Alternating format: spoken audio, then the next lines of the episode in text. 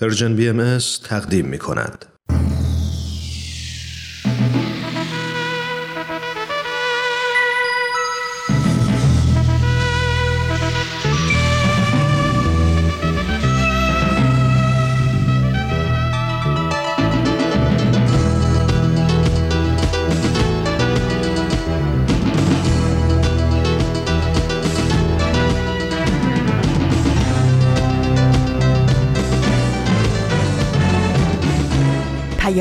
دوست. برنامه ای برای تفاهم و پیوند دلها.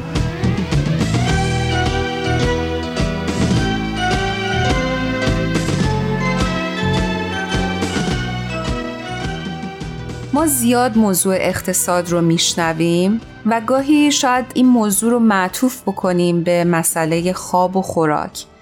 ولی به نظر می‌رسه که اقتصاد یعنی اینکه احساس راحتی و رفاه برای همه به وجود بیاد. نکته خیلی خوبی رو بهش اشاره کردی هرانوش. فکر کنم وظیفه اقتصاد مطلوب هم همینه که امکان رشد و ترقی به همه آدم ها داده بشه با هر استعدادی که دارن و برای همه این امکان به صورت یکسان فراهم باشه. و به نظر می‌رسه که یکی از نشونه های اقتصاد مطلوب اینه که همه از عدالت کافی بهره بگیرن و کسی احساس نکنه در حقش اجحاف شده.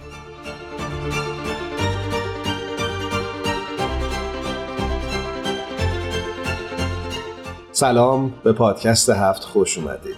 من ایمان هستم. من هم خدمت همه شما عزیزانمون در پادکست هفت عرض ادب دارم من هرانوش هستم. در خدمت شما خواهم بود در این 45 دقیقه.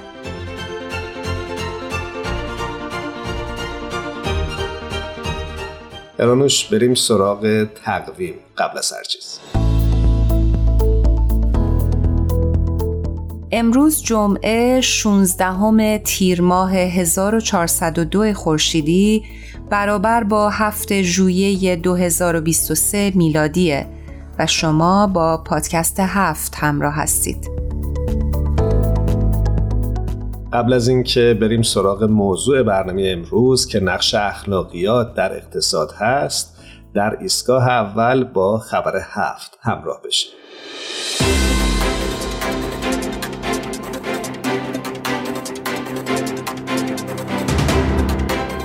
تیتر خبر هفت این دفعه میگه که بینش هایی از میدان عمل پادکست سرویس خبری جامعه باهایی پروژه های فونداییک در زمینه کشاورزی رو بررسی می‌کنه.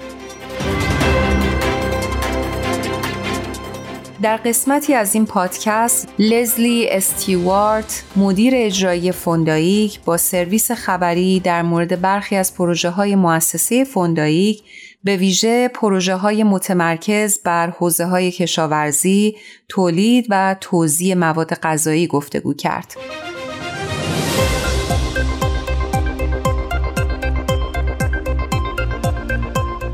خانم استوارت شیوه هایی که اصول باهایی همچون هماهنگی علم و دین، یگانگی نوع انسان و خدمت خالصانه به اجتماع می‌تونن به مردم الهام ببخشند تا مسئولیت پیشرفت و رفاه خودشون رو به عهده بگیرند بررسی کرد.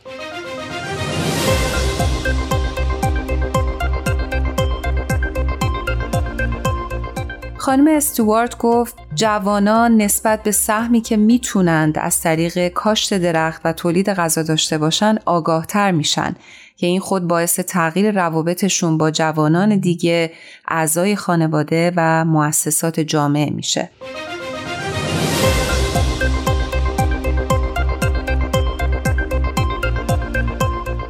خانم استوارت توضیح میدن که تلاش های جوانان شرکت کننده در برنامه آمادگی برای اقدام اجتماعی نه تنها نحوه تعامل افراد یک جامعه رو با هم تغییر میده بلکه باعث افزایش توانایی های اونها برای رسیدگی به چالش های محلی هم میشه.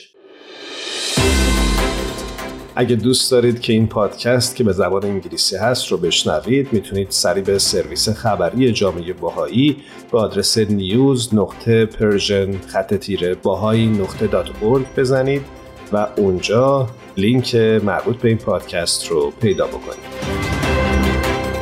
با ما در ادامه پادکست هفت همراه باشید. خب بعد از خبر هفت خوبه که برگردیم به موضوع برنامه امروزمون یعنی اخلاقیات و اقتصاد. یه تعریفی رو دیدم ایمان در یک جایی که آین باهایی در واقع اقتصاد مطلوب رو اینطوری توصیف می‌کنه که اقتصاد باید به ایجاد عدالت و اتحاد کمک بکنه و به حرس و استثمار پایان بده ماشین ها رو مهار بکنه و اونها رو به خدمت بگیره. و الان می‌بینیم که این اقتصادی که ما الان در جهان داریم در واقع برعکس این تعریف هستش و اثراتش رو هم می‌بینیم. آره و فکر می‌کنم تا حد مطلوبی اقتصاد باید ایجاد رفاه و راحتی رو هم انجام بده و این امکان رو فراهم بکنه که هر فردی بتونه در جامعه فرصت به دست آوردن موقعیت ها رو به صورت برابر تجربه بکنه و بتونه استعدادهاش رو شکوفا بکنه. و همچنین ابتکار و خلاقیت رو در فرد و در نهایت در جامعه بتونه پرورش بده و این امکان رو ایجاد بکنه که همه بتونن در مدیریت و ارزیابی شرکت بکنن. و به نظر من این مسئله خیلی می‌تونه باعث اتحاد جامعه بشه.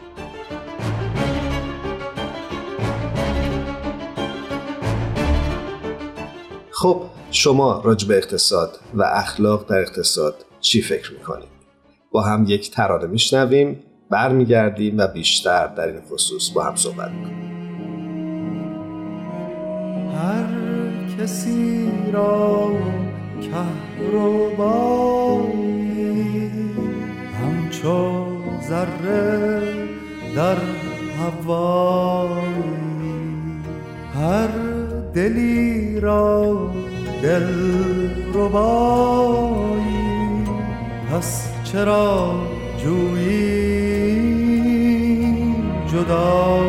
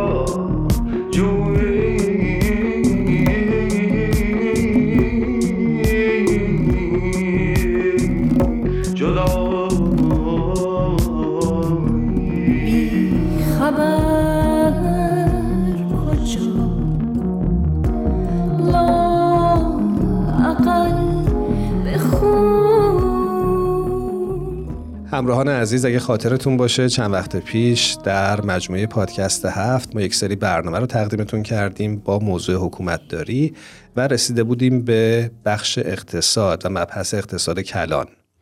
منتها با شروع کمپین داستان ما یکیست. این مجموعه رو برای مدتی متوقف کردیم و امروز تصمیم گرفتیم که دوباره بهش برگردیم و موضوع اقتصاد رو پی بگیریم.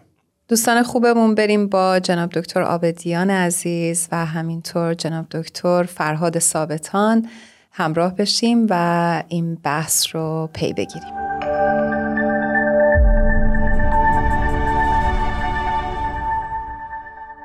بینندگان خوبمون دوستان عزیزمون جناب دکتر فرهاد ثابتان و جناب دکتر ایرج آبدیان با ما روی خط هستن درود بیفرستیم خدمتشون و بسیار خوش آمد میگیم خیلی ممنون از دعوت شما. خوشحالم که مجددا در خدمتتون هستم و به شما و بینندگان شما سلام عرض می‌کنم. من هم همینطور به عرض ادب به گروه و شنوندگان و بینندگان عزیز.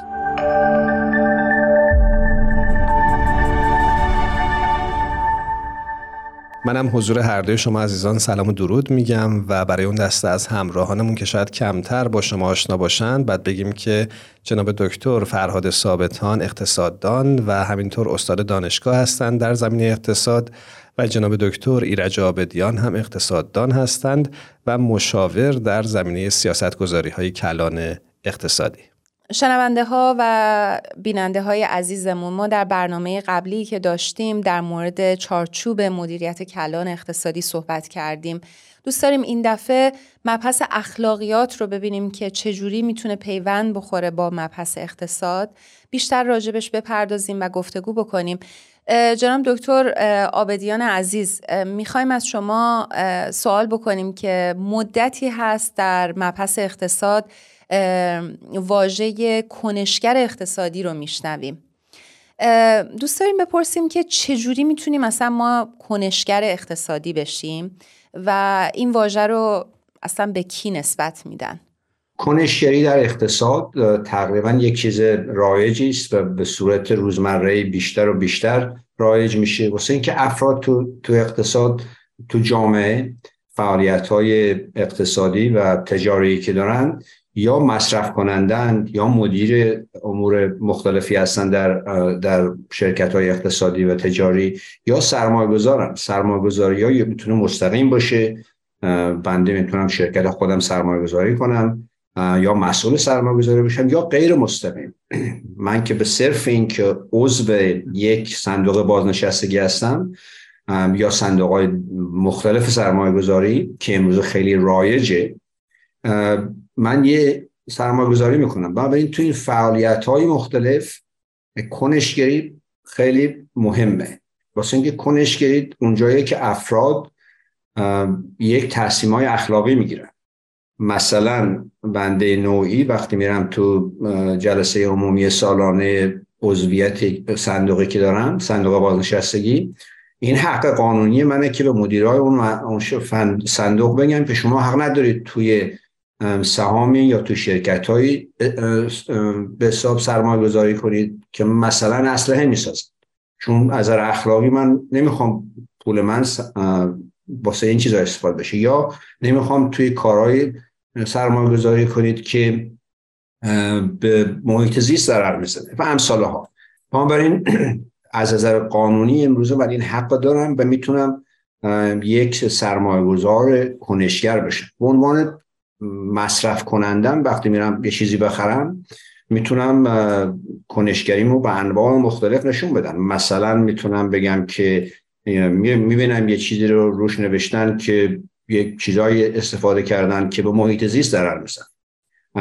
سمای استفاده کردن مثلا اگر میوه است یا مواد کشاورزی مواد خوراکی می‌بینم که توی اون چیزهایی که استفاده کردن واسه محیط زیست خوب نیست. یا شرکت هایی که شهرتشون به اینه که سوء استفاده می‌کنن از جوامع مختلف یا از خانما سوء استفاده می‌کنن یا بچه ها سوء استفاده می‌کنن. یعنی کارگرها دارن که بچه سالن.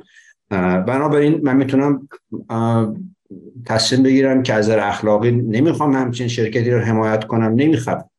این روند عملی معمول امروز در سطح جهان اینه که افراد می‌تونن تصمیم های اخلاقی و اصولی بگیرن و کنشگری داشته باشن جناب دکتر ثابتان جناب آبدیان تو صحبت هاشون به بحث کنشگر اقتصاد در زمینه فردی اشاره کردن می‌خوام از شما بپرسم که نقش دولت ها رو چطور می‌بینید در این موضوع و آیا دولتی میشه تبدیل بشه به کنشگر اقتصادی؟ بدون شک می‌تونن تشکیل تبدیل بشن به جهت اینکه ارزش هایی رو که جناب دکتر آبدیان اشاره کردن یک ارزش های ملی هست. یعنی یک دولت یک کشور میاد و این ارزش ها رو حالا در فرهنگ خودش یا در اجتماع خودش نهادی نمی‌کنه و در نتیجه دولت مجبوره. اگر یک دولت دموکراتیک باشه مجبوره به خواسته های مردم خودش اهمیت بده. مثلا فرض کنید الان در آمریکا از این کنسرو های تون ماهی میفروشن. ولی روش یک علامت زدن که این تون ماهی از جایی گرفته شده که دلفین ها رو از بین نمی‌بره. چرا؟ چون مردم نمی‌خوان این دلفین ها از بین برن.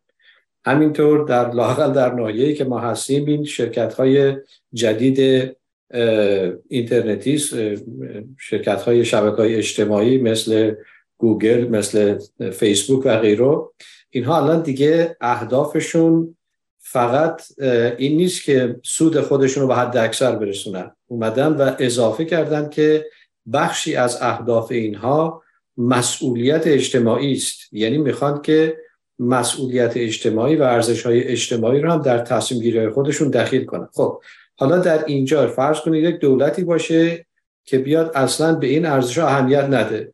بگه که نخیر من برام مهم نیست که مردم چی می‌خوان برام مهم نیست که مصرف کننده یا تولید کننده به چه ارزش های قائل هستن. من می‌خوام بیام و سلاحهای جنگی رو درست کنم که مثلا 50 درصد بودجه دولت اون تخصیص داده بشه. یا اینکه من می‌خوام یعنی دولت رو عرض می‌کنم که بیاد و به طور رایگان همینطور پول چاپ کنه برای اینکه فکر می‌کنه می‌تونه به هزینه های دولت کمک کنه در حالی که اون تورم ایجاد یعنی این مسئولیت ها واقعا یک جور با ارزش های اجتماعی و ارزش های مصرف کننده و تولید کننده و مدیران و اینها همه در هم تنیده است. شما نمی‌تونید هم جدا کنید. متاسفانه مشکل وقتی به وجود میاد که یک گسستی اینجا ایجاد میشه. دولت میره برای خودش برای منافع خودش کارهایی می‌کنه. مصرف کننده هم برای منافع خودش کارهایی می‌کنه. تولید کننده هم فقط می‌خواد سودش رو به حد اکثر برسونه. اونجاست که یک دفعه می‌بینیم که واقعا یک شاید یک آتش از مشکلات به وجود میاد که بیشتر شما الان در جامعه امروز می‌بینید.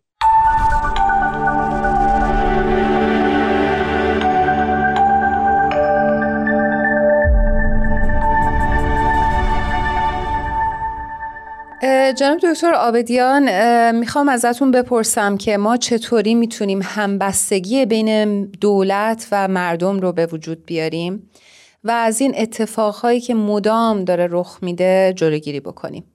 امروزه یکی از وسیله های خیلی مؤثر و مهم و همگانی ارتباطاته. به صرف این که بنده می‌تونم از طریق سوشال میدیا امروز بنویسم که مثلا این شرکت کارهای غلط می‌کنه. پنج دقیقه بعدش این دو مرتبه توضیح میشه و جامعه کنشگر میشه. دولت ها تحت فشارن. مخصوصا دولت ها توی کشورهایی که سیستم های دموکراسی هست سیستم های قانون اساسی هست قانون مؤثر هست. و این افراد و جوامع و گروه های مختلف می‌تونن دور هم بیان گروه های فعال گروه های کنشگر ایجاد کنن و از نظر قانونی دولت ها رو زیر حساب بکشن. این مفهومی که دولت به حساب از جامعه جداست و مسئولیت قانونی نداره یه چیز قدیمیه. تو کشورهای مدرن دموکراتیک یا سیستم هایی که قانون و قانون اساسی هست دولت باید تبعیت از قانون بکنه و اگر نکنه افراد حقی ندارن که دولت رو ببرن تو دادگاه. و البته این تقریبا بیشتر و بیشتر کیس مورداش پیش میاد و این یک چیز عملیه. ولی این چیز قانونی و حساب اجتماعیه ولی در واقع از نظر آموزش و پرورش یک چیز یک به حساب مورد قابل تداوم و میان تا بلند مدتش اینه که سیستم های آموزشی باید اینها رو جزء تدریسشون بدارن. باید تو کلاس های مدرسه و دبیرستان و دانشگاه اینا تدریس بشه که فرهنگ اجتماع فرهنگ هماهنگی جوانب مختلف و بنیادهای مختلف اجتماعی باشه. بنیاد مختلفی منظور بنده اینه که باید شرکت ها اونهایی که مدیر شرکت هستن بله می‌خوان سود سوداوریشون رو مکسیموم بکنن حد اکثر. ولی مشروط به این که یک اصولی رو به رعایت کنن. دولت ها زمامداری و حکومتداری دارن ولی مشروط به یک اصول اخلاقی و اجتماعی باید بشه افراد آزادی دارن ولی مشروط به تبعیت از یک اصول اخلاقی و اجتماعی. و این در بلند مدت یک فرهنگ هماهنگی اجتماعی ایجاد جناب دکتر ثابتان دکتر آبدیان تو صحبتهاشون به مسئله آموزش اشاره کردن. ما می‌دونیم که شما در رشته اقتصاد در دانشگاه تدریس می‌کنید.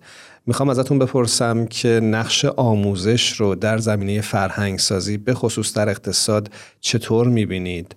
و آیا نمونه هایی در جهان هست که بشه بهش اشاره کرد یا نه؟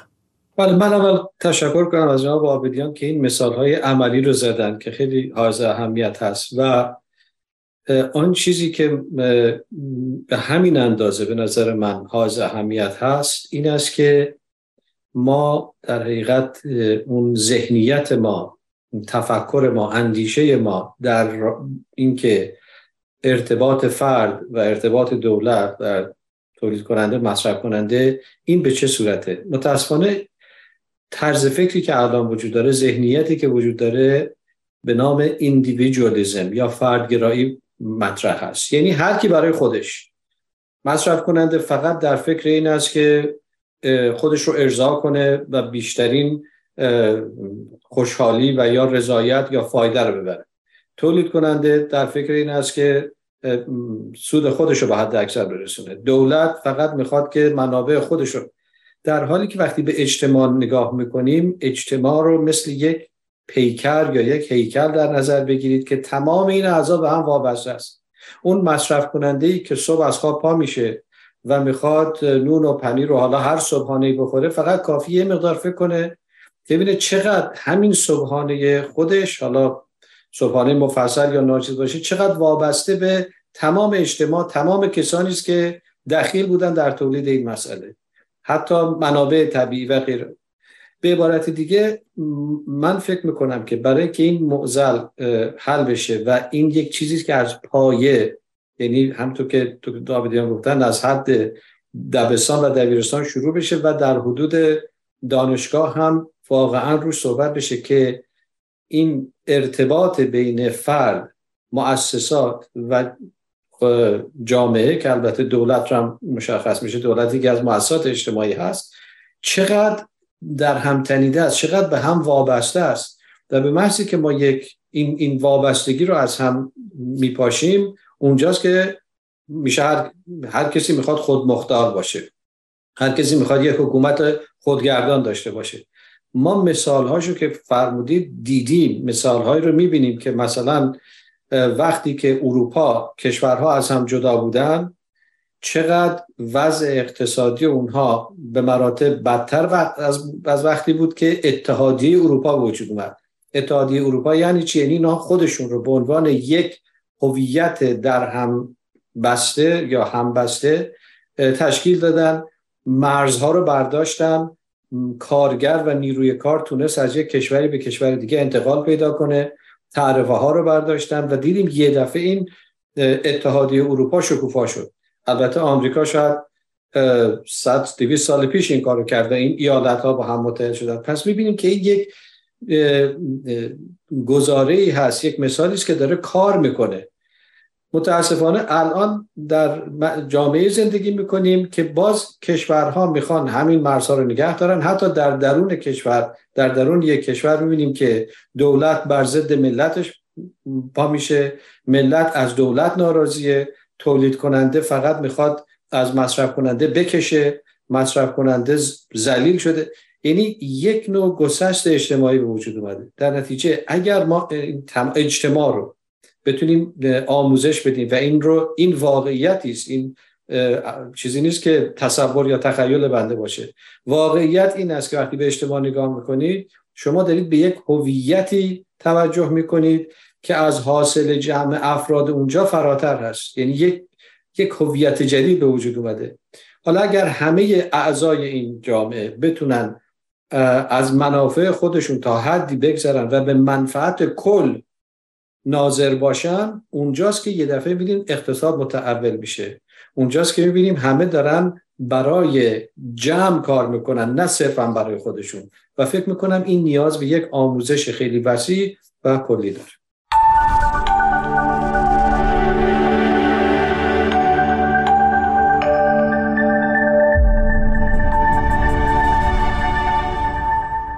دوستان عزیزمون چون که وقت برنامه ما بسیار کوتاه هستش دوست داریم در این قسمت ازتون بپرسیم که نکته پایانی هستش که اشاره بفرمایید یا خیر؟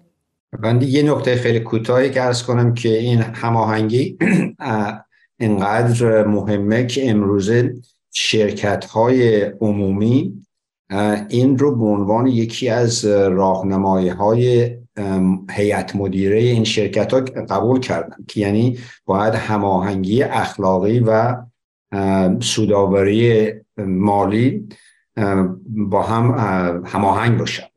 و این که بیشتر و بیشتر یک حالت تقریبا رایجی می‌گیره. بنابراین شاید به نظر برسه که هماهنگی مشکله ولی در کشورهای تقریبا پیشرفته امروز مدل های تقریبا موفقی هست به یکی از بازیگران خیلی مهم این, این سیستم جدید شرکت ها هستن مدیریت شرکت ها هستن و این شرکت ها مهمن واسه این که به قول معروف نبز قلب اقتصادن. از یک طرف هم افرادی بسیار زیادی تو این شرکت ها کار می‌کنن که به صورت روزانه باید یادآوری میشه واسه که این چیزها مهمه اخلاقیات مهمه هماهنگی مهمه و بله سوداوری هم مهمه ولی مشروط به اینا. ما برای این بنده خیلی خوشبینم که این مسئله کم کم و کم کم جهانگیر خواهد شد. ما هم امیدواریم. نکته بسیار جالبی رو اشاره کردید. امیدوارم که هر کجا که هستید خوب و خوش و سلامت باشید. ممنونیم که با ما همراه بودید. خدا نگهدارتون باشه.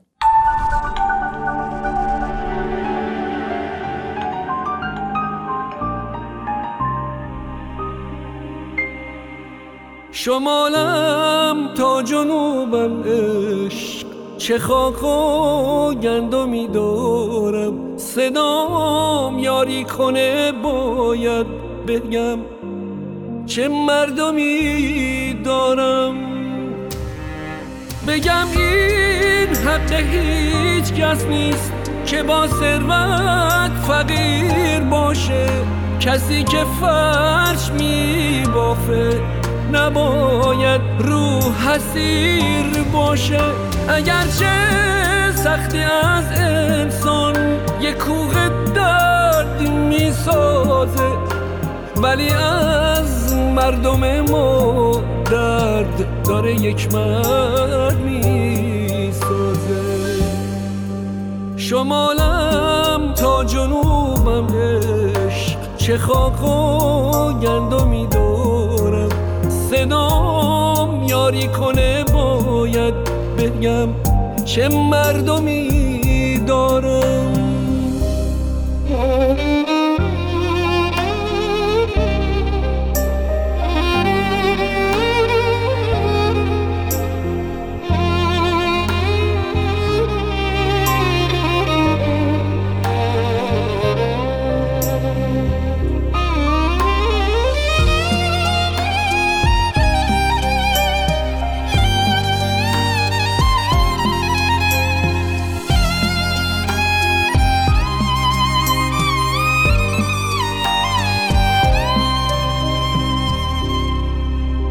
نگاه کن بچه های کار چجور تو آب و آتیشن؟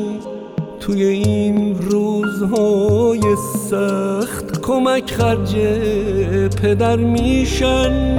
من و تو مردمی هستیم که گنج از رنج می‌سازیم. به این تاریخ خورشیدی به فرهنگ می نازیم من و تو مردمی هستیم که آینده تو مشت ماست. که از هفتاد نسل قبل هزار استوره پشت ماست. همچنان با پادکست هفت همراه ما هستید. ایمان من سایت آسو رو خیلی دنبال می‌کنم و علاقه دارم که مقاله هاش رو بخونم. خیلی برام جالب بود. در همین رابطه در رابطه با اقتصاد یه مطلبی رو میخوندم از آقای حسام میساقی توضیح می‌دادن که مردم دنیا سالانه دست جمعی 80 میلیارد قطع پوشاک مصرف می‌کنن. لباسهایی که عمدتا به شکل کالای دوریختنی یا یک بار مصرف از اون یاد میشه و شاید باور نکردنی باشه که ما فکرشو بکن 400 درصد بیشتر از 20 سال پیش لباس می‌خریم و برای هر تیشرت و شلوار جینی که بیرون میندازیم نزدیک به 20 هزار لیتر آب مصرف میشه و پوشاک تجزیه شده نوعی از گاز سمی و آلوده رو تولید می‌کنه که برای محیط زیست خیلی خطرناکه. چه آمار عجیب غریبی و چه جهان ترسناکی از این زاویه اگه بهش نگاه بکنیم. فکر می‌کنم که این خودش می‌تونه یه زنگ خطری باشه که مسئله خیلی شاید به این سادگی رو بیشتر راجبش دقت بکنیم. چرا که ارتباط مستقیمی با ادامه زندگی بر روی این کره آبی خواهد داشت. دقیقا و به قول تو یه مقدار ترسناک شد داستان. وقتی این مقاله رو میخوندم حس خیلی بدی کردم. حس کردم باید چقدر ما زیاد خرید می‌کنیم و چرا انقدر بیرویه داریم مصرف می‌کنیم و همینجور داریم به خودمون هی آسیب می‌زنیم هر روز بیشتر و بیشتر. امیدوارم که اتفاق بهتری بیفته و تجدید نظر بکنیم همگیمون در مبحث مصرف گرایی خب چون وقتمون کوتاهه اشاره می‌کنن که بخش بعدی یعنی آین آینه آماده پخشه اگه موافق باشی بریم با آنیتا همراه بشیم. بله بریم ببینیم که این هفته برامون چی دارن.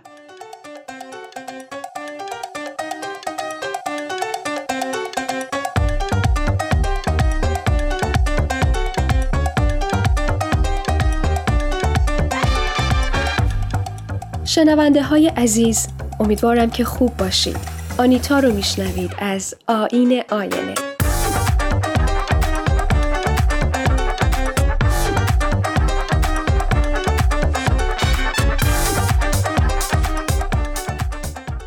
در این روز جمعه تابستونی دوباره دقایقی کنار شما هستم در قسمت 24 آین آینه.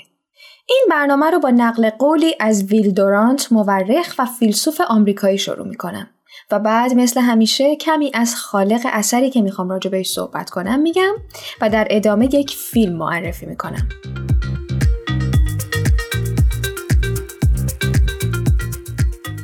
هیچ تمدن بزرگی از بیرون مفتوح نمی شود مگر آنکه در درون نابود شده باشد. در سال 1358 بهرام بیزایی بر اساس نمایشنامه‌ای که خودشون نوشته بودند، نمایشی رو در تئاتر شهر اجرا می‌برند به اسم مرگ یزدگرد و بعدتر سال 1360 فیلمی می‌سازن با همین عنوان. بهرام بیزایی یکی از بزرگان فیلمسازی ایرانه که به همراه کارگردانهای مطرح همدوره خود تونست موج نوعی در سینمای ایران به وجود بیاره. فیلم های اساتیری و افسانه محور ملی و نمایشنامه ها و فیلمنامه هایی که با ادبیات به خصوصش برای این آثار می نویسه از مشخصه های بسیار قابل توجه این ادیب و سینماگر تواناست. همیشه به نظر می‌رسه تاریخ در کارهای آقای بیزایی اهمیت زیادی داره و البته نقش تاریخ در چهارده فیلمی که ساخته و ها کتاب هنری و پژوهشی که تا امروز منتشر کرده کاملا مشهوده.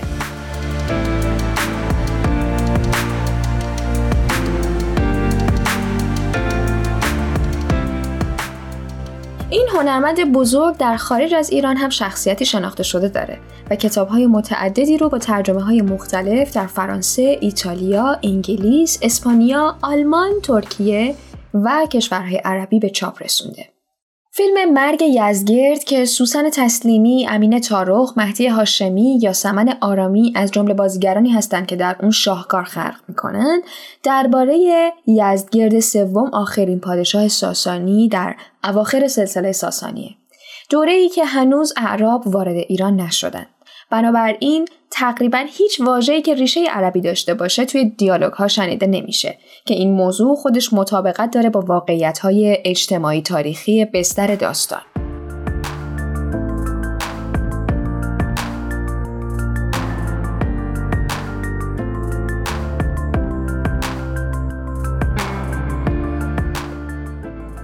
یزدگرد به دنبال حمله اعراب به مرو فرار می‌کنه و در آسیابی پناه می‌گیره و به نظر می‌رسه که اونجا کشته میشه. فیلم حول محور روایت های متفاوت از آسیابان، دختر او و همسرش از مرگ پادشاهه. شیوه بیان این روایت ها متأثر از برداشت و طرز فکر و شخصیت سراوی داستانه که هر کدوم از این سه شخصیت علاوه بر ایفای نقش خودشون یک بار هم در نقش شاه ظاهر میشن و برداشتای خودشون از شخصیت شاه رو به تصویر می‌کشن که به نظر من یکی از نکات جالب توجه این فیلمه. کل ماجرای فیلم در فضای بسته آسیاب اتفاق میفته و از این نظر فیلم یادآور راشومون آکیرا کوروساواست. راشومون محصول سال 1950 سینمای ژاپنه که اون هم در فضای محدود و به صورت بیان روایت های متناقض از یک ماجرا پیش میره که حتما در آینده این فیلم رو هم معرفی خواهم کرد. خود آقای بیزایی هم در جای اشاره می‌کنن که این کار به نوعی ادای دین به راشامونه.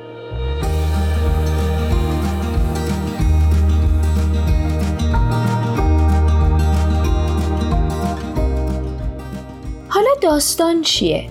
موبد سرکرده و سردار سپاهی از گرد سوم در آسیابی نزدیک مرف جمع میشن تا آسیابان و خانوادش رو به اتهام قتل پادشاه محاکمه کنند. روایت های آسیابان و همسر و دخترش با هم تعارض داره. یکیشون میگه پادشاه رو به جرم تجاوز به همسرش کشته. یکی دیگه میگه جسدی که با جامعه پادشاه روی زمین افتاده در واقع آسیابانه که به دست پادشاه کشته شده تا همه تصور کنن که پادشاه مرده. این وجوه متفاوت یا بهتر بگم متناقض از یک رخداد بیننده رو گرفتار در دام تردید می‌کنه که بالاخره صحت و سقم ماجرا چیه و در پس کدوم روایت پنهان شده اینجا خطر یه مقدار اسپایل وجود داره بیرون از آسیاب سپاه شاه مقتول با اعراب در جنگ و گریزن لحظه ای که داوری به پایان می‌رسه و صاحب منصبان حکم بر بیگناهی آسیابان و خانوادش میدن سربازی خبر از پیشروی اعراب میاره همسر آسیابان میگه که داوری به پایان نرسیده است و اینک داوران اصلی با پرچمهای سیاه از راه می‌رسند. آقای بهرام بیزایی همه چیز رو در لفافه میگه. و مانع از قضاوت مستقیم و بی پرده برای مخاطب میشه. بیایید حالا غیر از جزئیات فیلم یک کمی به کلیات داستان برسیم. یک مرد غریبه وارد آسیاب محقری میشه و ادعا می‌کنه پادشاهه. او از پادشاهی فقط لباس و زیورالات با خودش داره. اما همین لباس و زیورالات آسیابان رو وادار به اطاعت از خودش می‌کنه. به قسمی که حتی وقتی که اون مرد ناشناس به دختر جوان آسیابان دست درازی می‌کنه. آسیابان این اقدام رو به مسابه آزمونی از سوی شاه شاهان می‌بینه که می‌خواد وفاداری بنده های خودش رو بسنجه. خانواده آسیابان از شاه فراری میترسن. با این حال زن آسیابان از خود اون شجاعتره. شاید بتونیم بگیم به این خاطر که مرد بیشتر تلخی بیداد و ستم حاکمان و وابستگان قدرت رو چشیده و یک ترس ریشهی تر به جونش نشسته. البته شاید بتونیم بگیم ترسی که در جان پدر خانواده نشسته در مادر تبدیل به یک شجاعت شده. زن مادر پسر جوونیه که حاکمان پسرش رو با زور به میدان جنگ می‌برن و پیکر بیجانش رو با هشت زخم کاری برمیگردونن.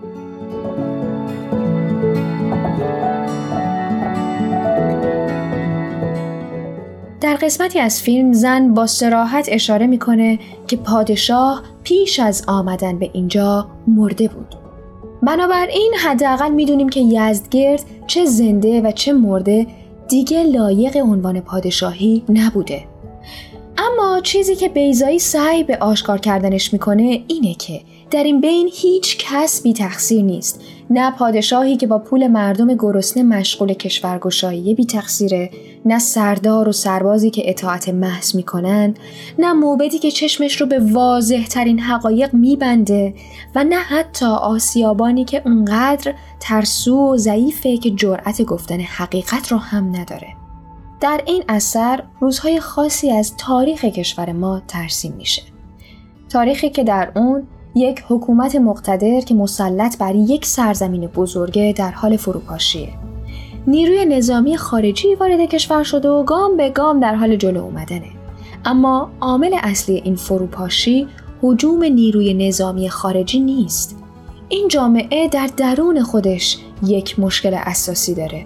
به همین خاطرم هست که یک ضربه کوچیک باعث میشه تا اساس اون فرو بریزه.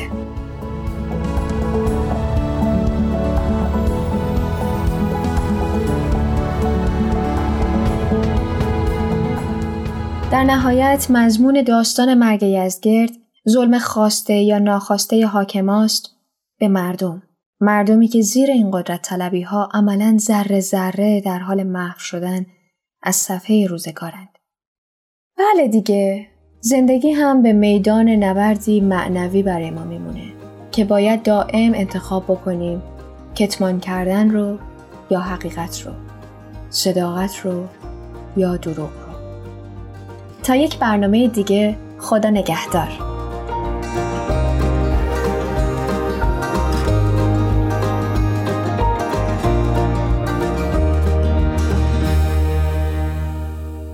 این برنامه تهیه شده در رسانه پرژن BMS